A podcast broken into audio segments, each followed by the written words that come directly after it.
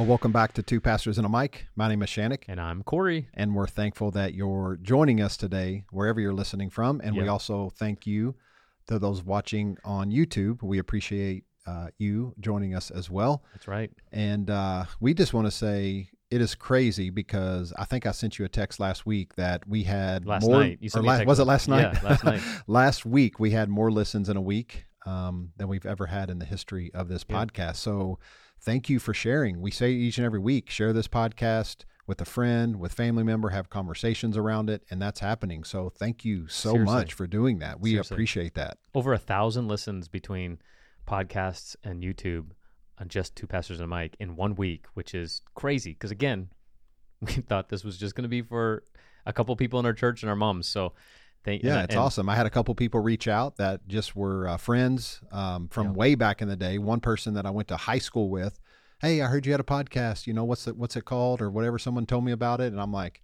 wow, word's really getting out there. That's pretty awesome. Yeah, so we appreciate. it. So don't forget to share this and subscribe, like, comment, rate. If you haven't left a review, we really appreciate those reviews. Make sure you do that. Yep. But I'm excited because football is finally back. College, NFL starts tomorrow. My Lions are on prime time opening game against the Chiefs. More excited to be a Lions fan in the history of being a Lions fan. And if you know anything about football, you can feel the pain and excitement in my voice at the same time.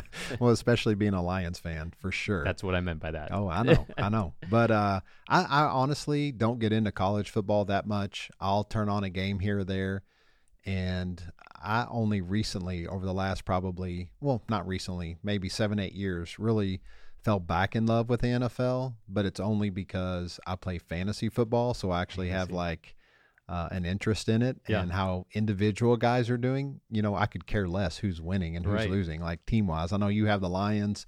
I guess it's being from the Louisville area. Um, it's college basketball town. You know, we have IU Bloomington, we have Lexington in UK, we have Louisville right here in what we would call our hometown. That's how we, you know, express where we're from, from Louisville. Uh, we have that, and like college basketball is king around here. There's no pro football team, and all of those college football teams, or there's no, yeah, that's right. There's no pro football, but the the college football teams are even, eh, they're all okay. You know, yeah, my wife has been sending me memes nonstop about fantasy football, and one of them was like, "Oh, your husband's a doctor. My husband is the manager of a fantasy football team for the next four months. it's like, oh, great, nice. Yeah, it does not matter at all. You'll probably hear us like put weekly no, shots in there with how bad or good our team's doing. No one uh, cares about your months, but you all team. do not care at all. well, there's, I don't know if you've seen this. John Crist has a little bit in his stand-up comedian act on fantasy football. He's like, think about it. Men are watching football, and then they're having a fantasy about a fantasy because none of us watching the game can play the game. It's all fantasy. so we're having fantasy on fantasy on fantasy, and it is like so funny. It I was like, funny. Oh, that's that's pretty good. But yeah. yeah, college football. I'm a big Michigan State fan, even though we suck. I haven't been in love with college football since probably 2015 when Alabama and Clemson and now Georgia kind of just took over. It, it, I, yeah. I just know Michigan State's never going to get there to the college football playoff we're just not there. So I do enjoy certain storylines, and I'm following Colorado with prime oh, time oh, yeah. as the coach and i'm big i've been watching like all their behind the scenes if you haven't started watching the what he has on i think it's on amazon prime or apple tv i can't remember which one i'm watching it on it is so i love that the behind the scenes and the motivational speeches he gives and and I was following on TikTok the other day when they were about to play. The whole summer theme has been "We coming, we coming," and and then they get their hype people built up, and they're like, "We ain't coming no more, we, we here. here." And I'm we like, here. "Yeah, I'm ready to go. we go." Here, I know, right? I'm, I want to go. It is inspiring. There. I will say that. I want to go play, and I'm like, I'd get killed. I'm five yeah, nine. I know, right? well, here's the deal. I think it's a good segue as you talked about your Lions and the expectation of the season.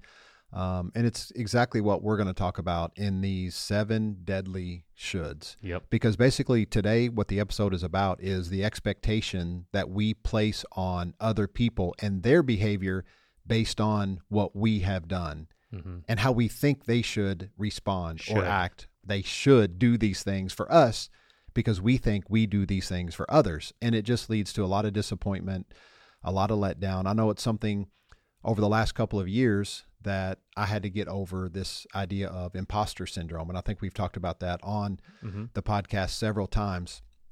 But in it, I actually was assigned some homework um, from the lady leading our uh, our therapy group, our TLP group, and it was called um, "The Disease to Please." Hmm. That was the name of the book, and it was about the cure for people pleasing. Because on the Enneagram, I am a three, and I go back and forth. I'm a, I'm a three wing two, or sometimes I've taken it. I'm a two wing three. Basically, that means I'm an achiever is the three, but I'm also the helper, which is two. So I like have this element of being a people pleaser, and then when you pair that with achiever, like I'm like the ultimate ultra people pleaser and I go out of my way. And because I do that, part of me, I have fulfillment in that. I get joy in that. But I also set up a lot of expectations because of that, because I do go out of my way for a lot of people. I give them my time. I sacrifice resources, like sacrifice time with family. I do a lot for a lot of different people. And there are a lot of times I expect people to do that same thing for me. Mm-hmm. But when those things don't happen, is when I get really crushed. I get in yeah. a funk. um, I start to like turn inward, and I really um, then start hurting relationships or putting false expectations. Let's put that out there. False expectations on other people when they have no idea this was something I needed. That's why, again, it's so important to ask for what we need. Mm-hmm. If there are times where I needed some encouragement or I really needed some help, I'll need to put that out there because I'm also in that imposter syndrome, right? It, there's an element of being the Superman and the superhero. I can do it all on my own.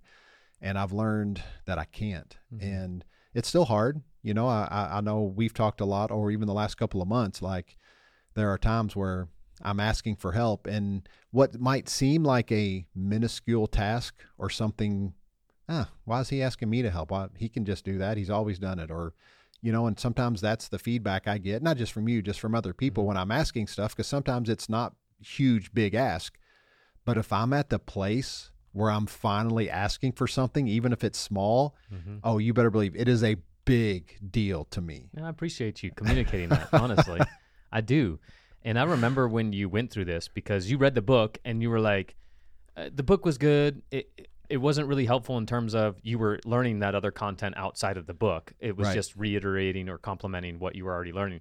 But you pulled out one section of the book yep. and one these, page, really. Yeah, these seven deadly shoulds. And I remember going through it. I took the notes on it.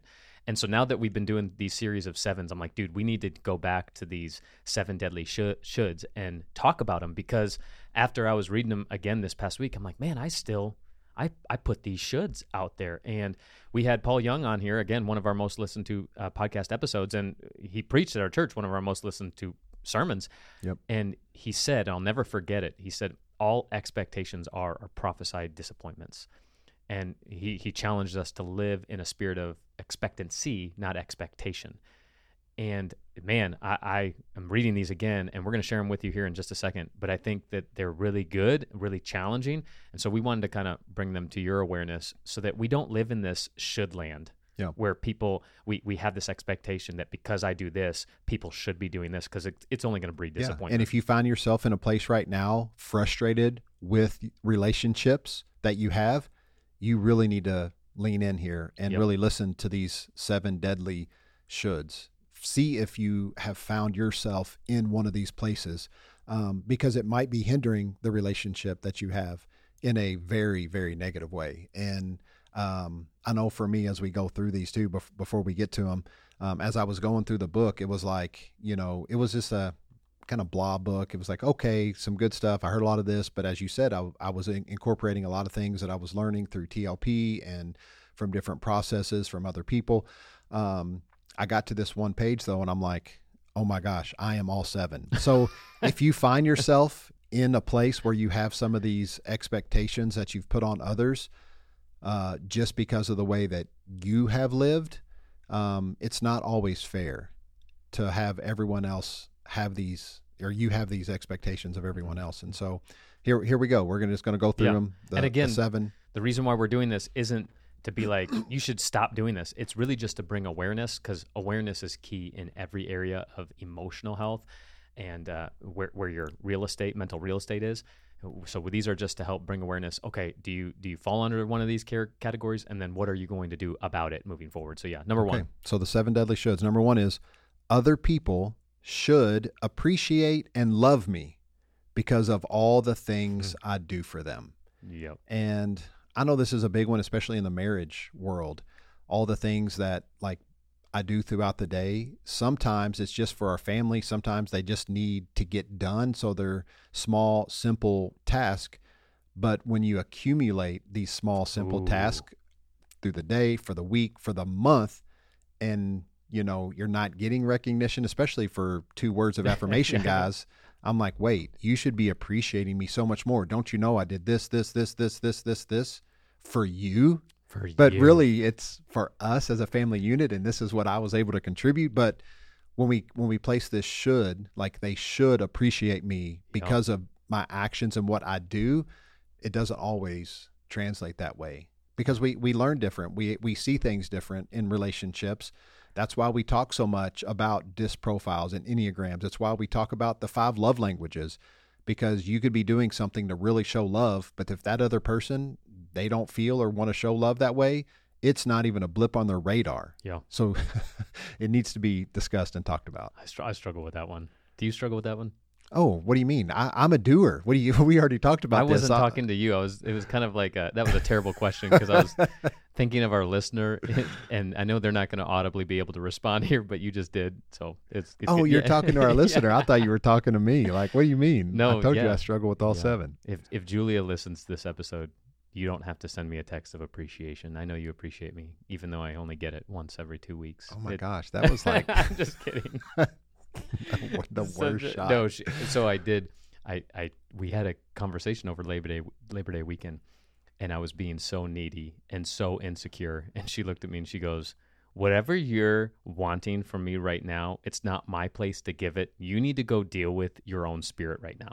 And I was like, "I just wanted a hug," but she was right. You know, I was Oh, relying funny. on her to always feed this desire to be appreciated and loved and it was because yeah i hadn't i hadn't gone and gotten that that love from the spirit in in a while so it was it was good good reminder. Number two is this other people should always like and approve of me because of how hard i work to please them.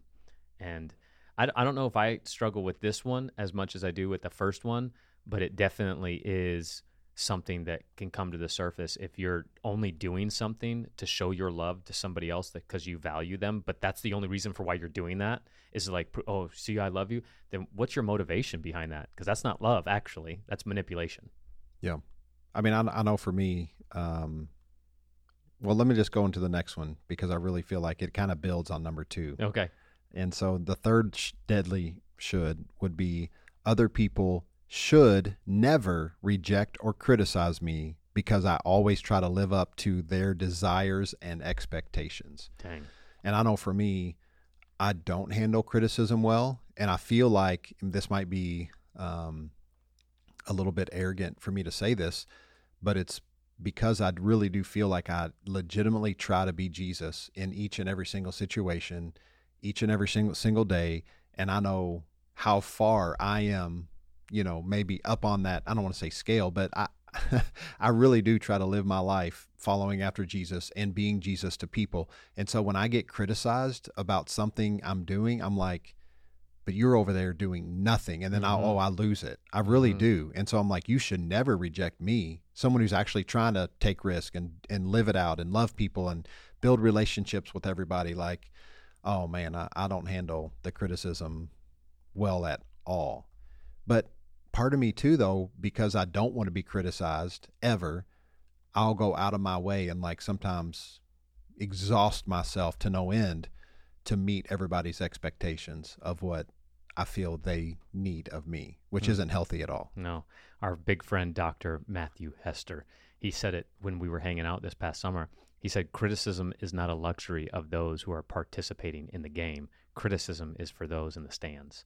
And I remember thinking because you just said that of what I'm doing and I'm being criticized and they're not even in the game, you know. Yeah. So I, I That's get a good it. way to say it. It is a good Yeah. way. It was a big shout out to The him. way I said it was very arrogant and not right. no, but that it- was good. That's, that's not at all how I was thinking. That. Honestly, for number three for me is this one I struggle with the most.